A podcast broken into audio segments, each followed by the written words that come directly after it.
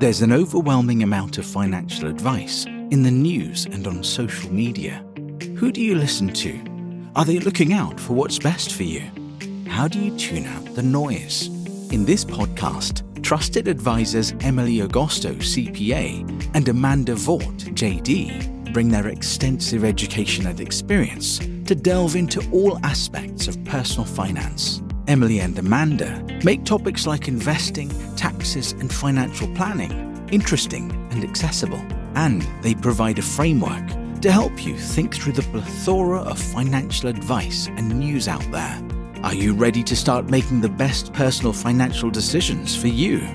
Welcome to Connecting the Dollars with Propel Financial Advisors. Hello everyone, we are back with another episode, and today's overarching theme is going to be about financial advice that we see on the internet, whether it's you know, TikTok or a Wall Street Journal article, anything in between. Um, we're going to talk about if it's good advice or if it has some questionable value particularly. And then we're also going to get into a listener question, which is whether or not to set their business up as an S-Corp. And we get that question a lot too. So we've got a lot to say about it. At least I do. Um, yeah. So before we get into it, how are you doing, Amanda? I'm I'm really good. We're um, gearing up to travel for Thanksgiving, which um, I was just saying we haven't done in probably ten years, I because I hate traveling at Thanksgiving so much. At some point I just swore off it. I said I'm not doing this anymore. Um yeah, so I'm feeling a little nervous. And you're driving? Yes. Okay. Yes. It'll be a long one. Yes, right. And I'm going to Chicago, which um is your neck of the woods. Mm-hmm. And the weather looks okay. I know Chicago at Thanksgiving it can be really hit or miss. You never know. Yeah. Yes. So well, hopefully hopefully you'll have a safe and easy drive, and um yeah, join me in the Midwest. Yeah, because you're staying local, right? Mm-hmm. Yeah. Yep, I'll be here. Nothing special, just some nice downtime. Well, with yeah. my family, of course. That is special. Watching the Bears, eating Italian beef, doing you know, Chicago things. Yep, that's all we do here. Deep dish, hot dogs with no ketchup, et cetera. Oh, never. Yes. Can't forget the celery salt. Oh, I love celery salt. Yeah. Yeah. Anyway. Okay. This is not a Chicago podcast. We could go on and on.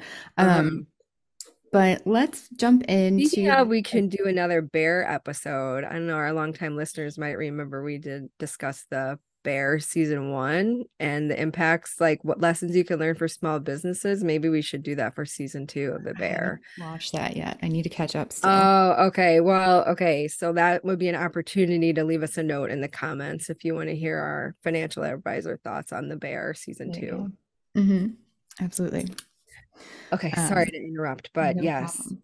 I was going to say bad financial advice on the internet. You could f- record endless podcast episodes on that topic. Oh, yeah, absolutely. It's just constant uh, barrage of bad financial advice on the internet, right? Yeah, there's bad, and then there's like maybe not bad, but not for everyone. Or, you know, yeah. It's like blanket advice out there that is really only ideal for a small handful of people. So like we always say, it's a not a one size fits all. Personal finance is personal.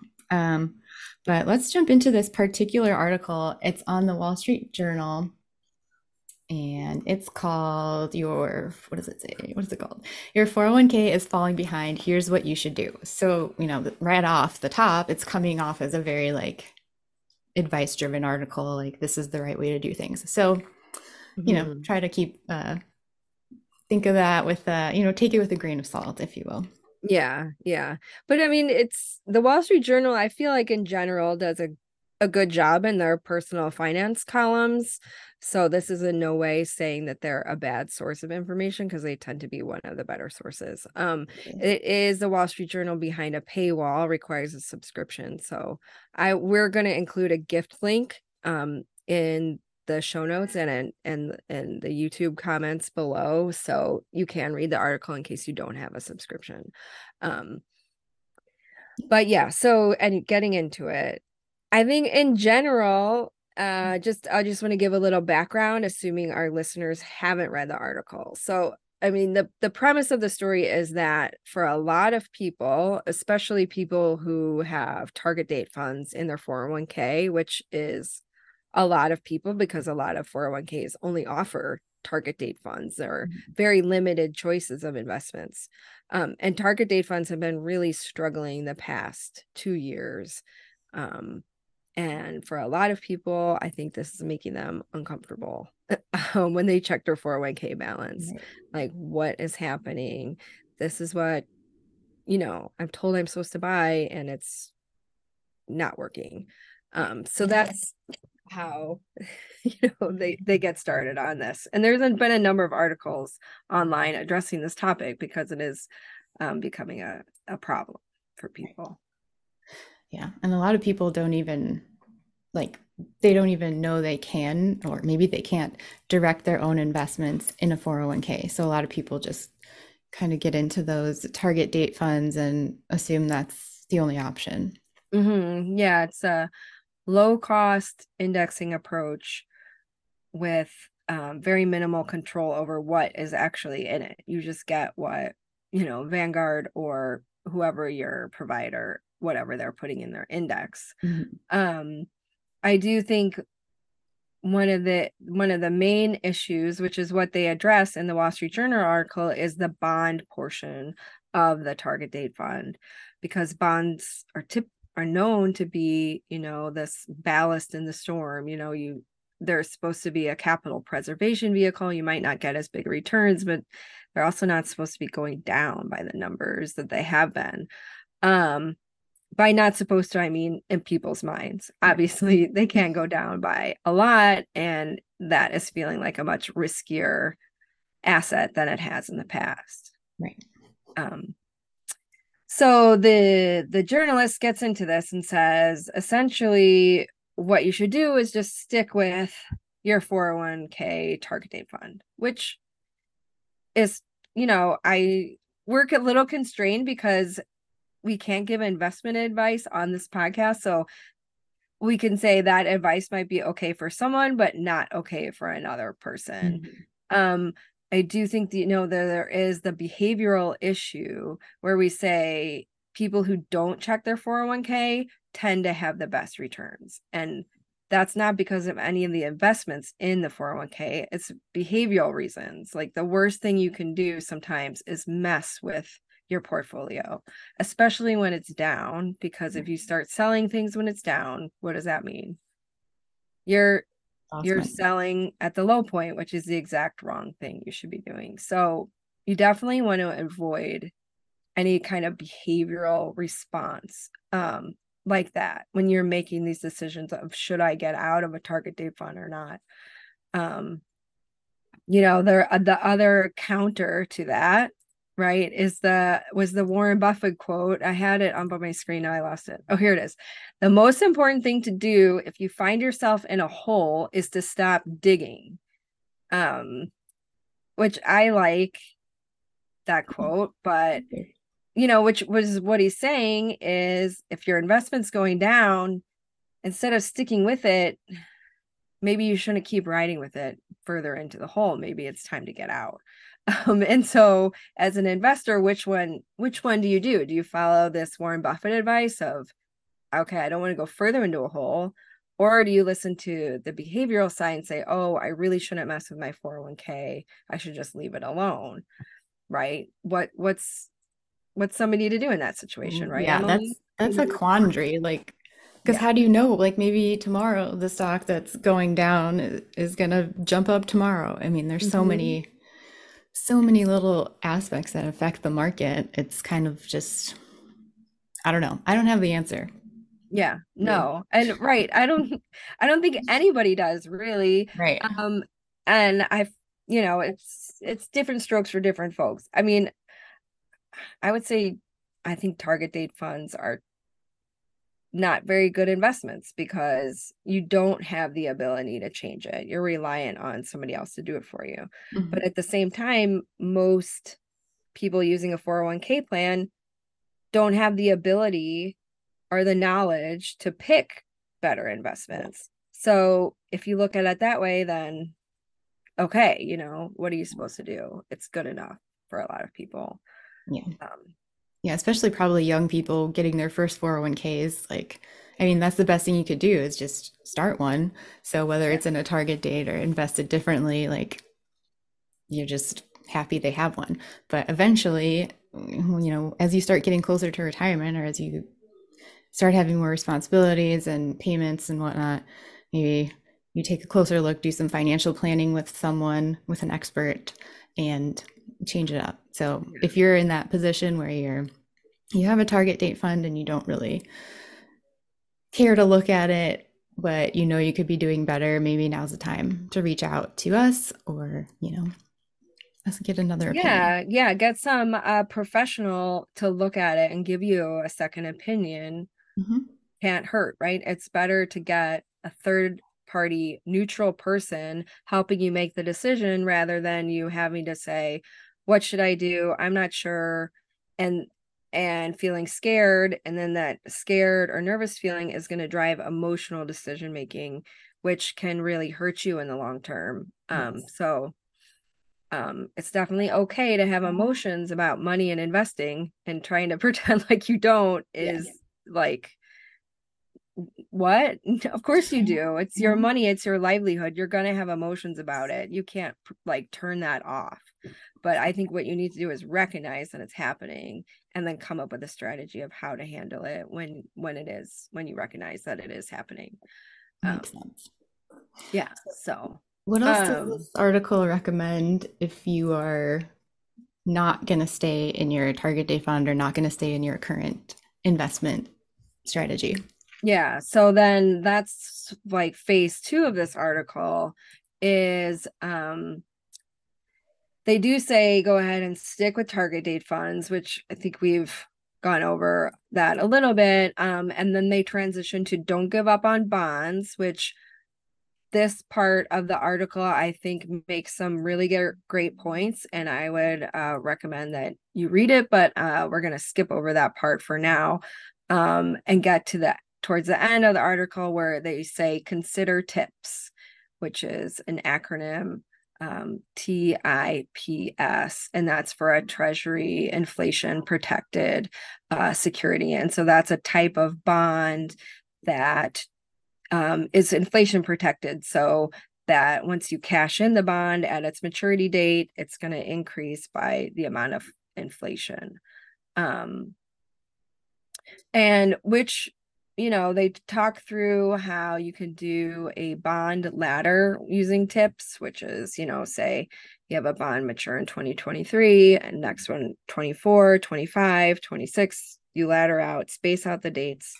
Um, a bond ladder can be a great strategy depending on if it's appropriate for, for you, right? Um, but I think what the reporter really missed here is the fact that the vast majority of four oh one k plans, which is ostensibly what this article is about, do not allow you to access the TIPS bond market at all.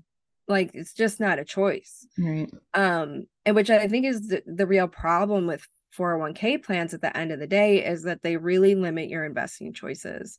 And, you know, I think we've been over this a lot, Emily, right? Like, oh, yeah. This is... This is key, right? This is why we say investing choice is important and why we say put money in your four oh one k plan to the point where you get your match, but then put money in a Roth, put money in a brokerage. Yeah.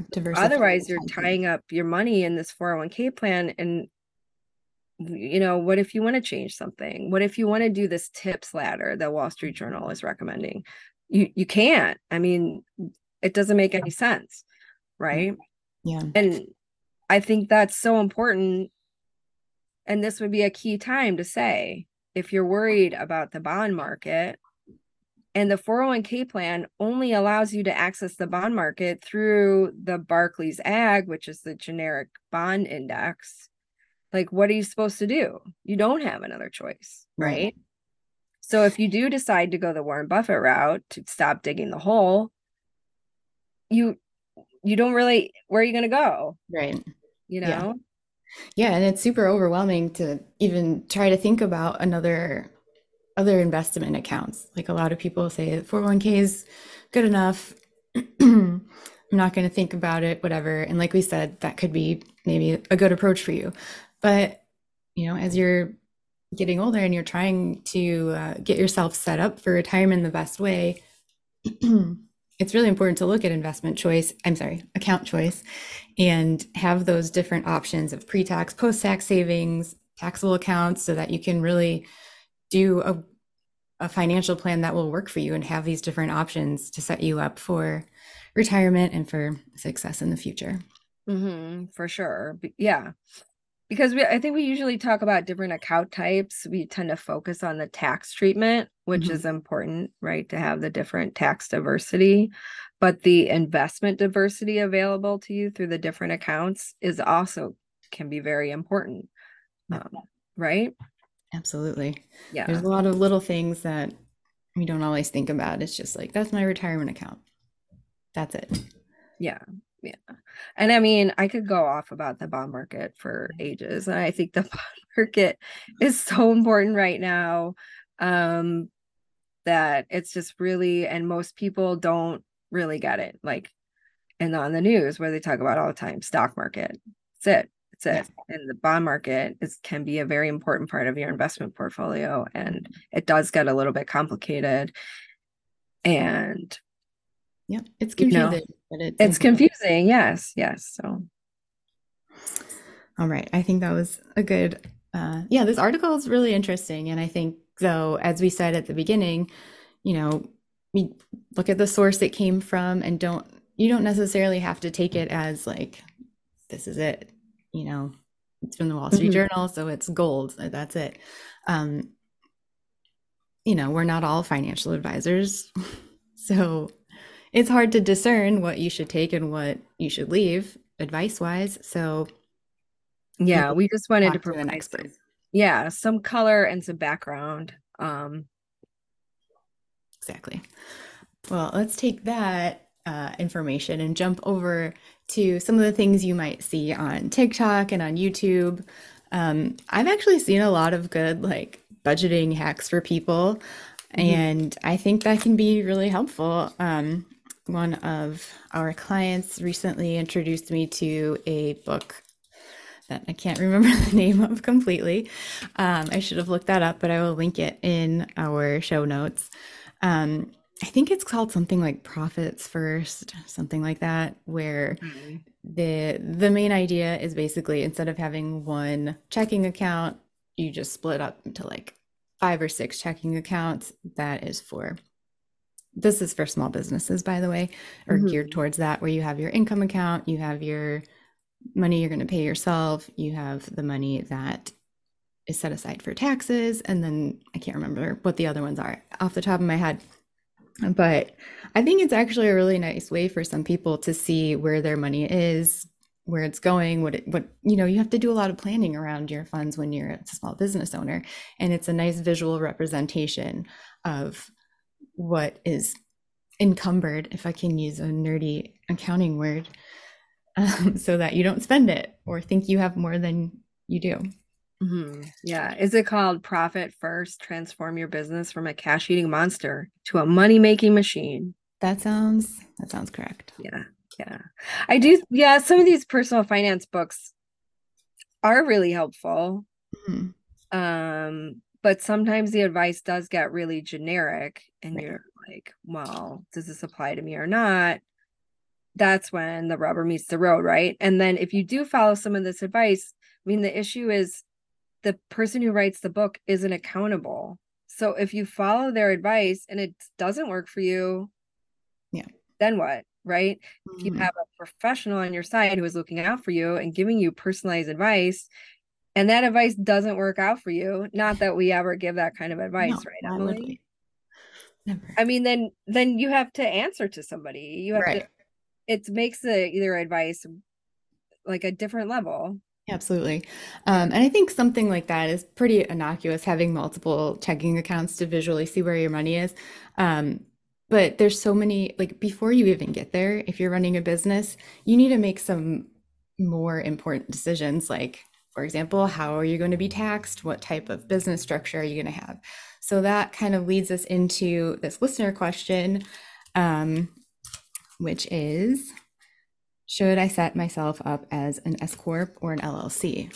And there's a lot in that question that I would have to explain before. There's no simple yes or no answer. Just like everything we talk about, it, it depends. So right. The first part of, you know, when you decide like, okay, I'm going to start my business, here I go. The first thing is setting up your legal structure, right? So that entails, um, well, it, it depends if you are going to be a single owner or if you're going to have a partner or multiple partners. Um, if it's just one person, which the person who sent in this question is just a single person, they can be an L L C or they can be an S corp. I'm sorry, a C corp oh, for yeah. their oh, yeah. yeah, almost slipped up there. Yeah, for their legal structure. You mm-hmm. can also be a sole proprietor. That's mm-hmm. like kind of a separate thing that doesn't, re- you know, it just you get an E I N number for mm-hmm. your business part of your uh, financial activities and call it a day. But I would just, I just want to, um, the lawyer in me wants to cut in just for oh, a second. Please, um, please Um, so L L C, right, stands for limited liability company. And that's why it's a legal status, because you're a person and then you have a separate legal entity. That's the business. And the liability part of that is if you are sued, right? So if yes. you're sued as an individual, that person suing you can access your bank account, your house, whatever your assets are, right? If you have a separate legal entity that's a business and you have a liability issue and you're sued, then they can only access the business assets. So setting up a separate legal entity like an L L C, limited liability, that's limiting your liability as an individual so that if you do have an issue in your business and somebody sues you, they're not going to be able to get your house. That's the idea, right? That's um, a great explanation. That's very helpful. Yeah. So that has nothing to do with your tax treatment. That has right. everything to do with protecting yourself and your assets from lawsuits, essentially. Mm-hmm. So both L L Cs and corp- C corporations are legal entities of themselves, like apart from an individual. Um, so once you have your legal structure, I mean, this, you should be doing this at the same time, but once the legal structure is decided upon, think about your tax structure. So this is where you can elect to be, if you create an L L C, you can elect to be taxed as an S-Corp, and you can even elect to be taxed as a C-Corp. So if you don't file your legal structure as a C-Corp, you can still be taxed as one if you file as an L L C. All these details. Yeah, um, it's complicated very quickly. It's complicated, yes. yes. So for this particular, and this video is already longer than a TikTok video. So just pointing that out. Okay. Um, I think we have some other recordings and maybe another podcast about this, but to give kind of a general overview, S-Corps are super popular on the internet. You can find so many YouTube videos, so many websites just saying like, open an S-Corp. Why wouldn't you? And that's save money you know, on not, taxes. Yeah, say, that's exactly what they say. They say open an S-Corp and you'll sa- save money on taxes, like it's a guarantee.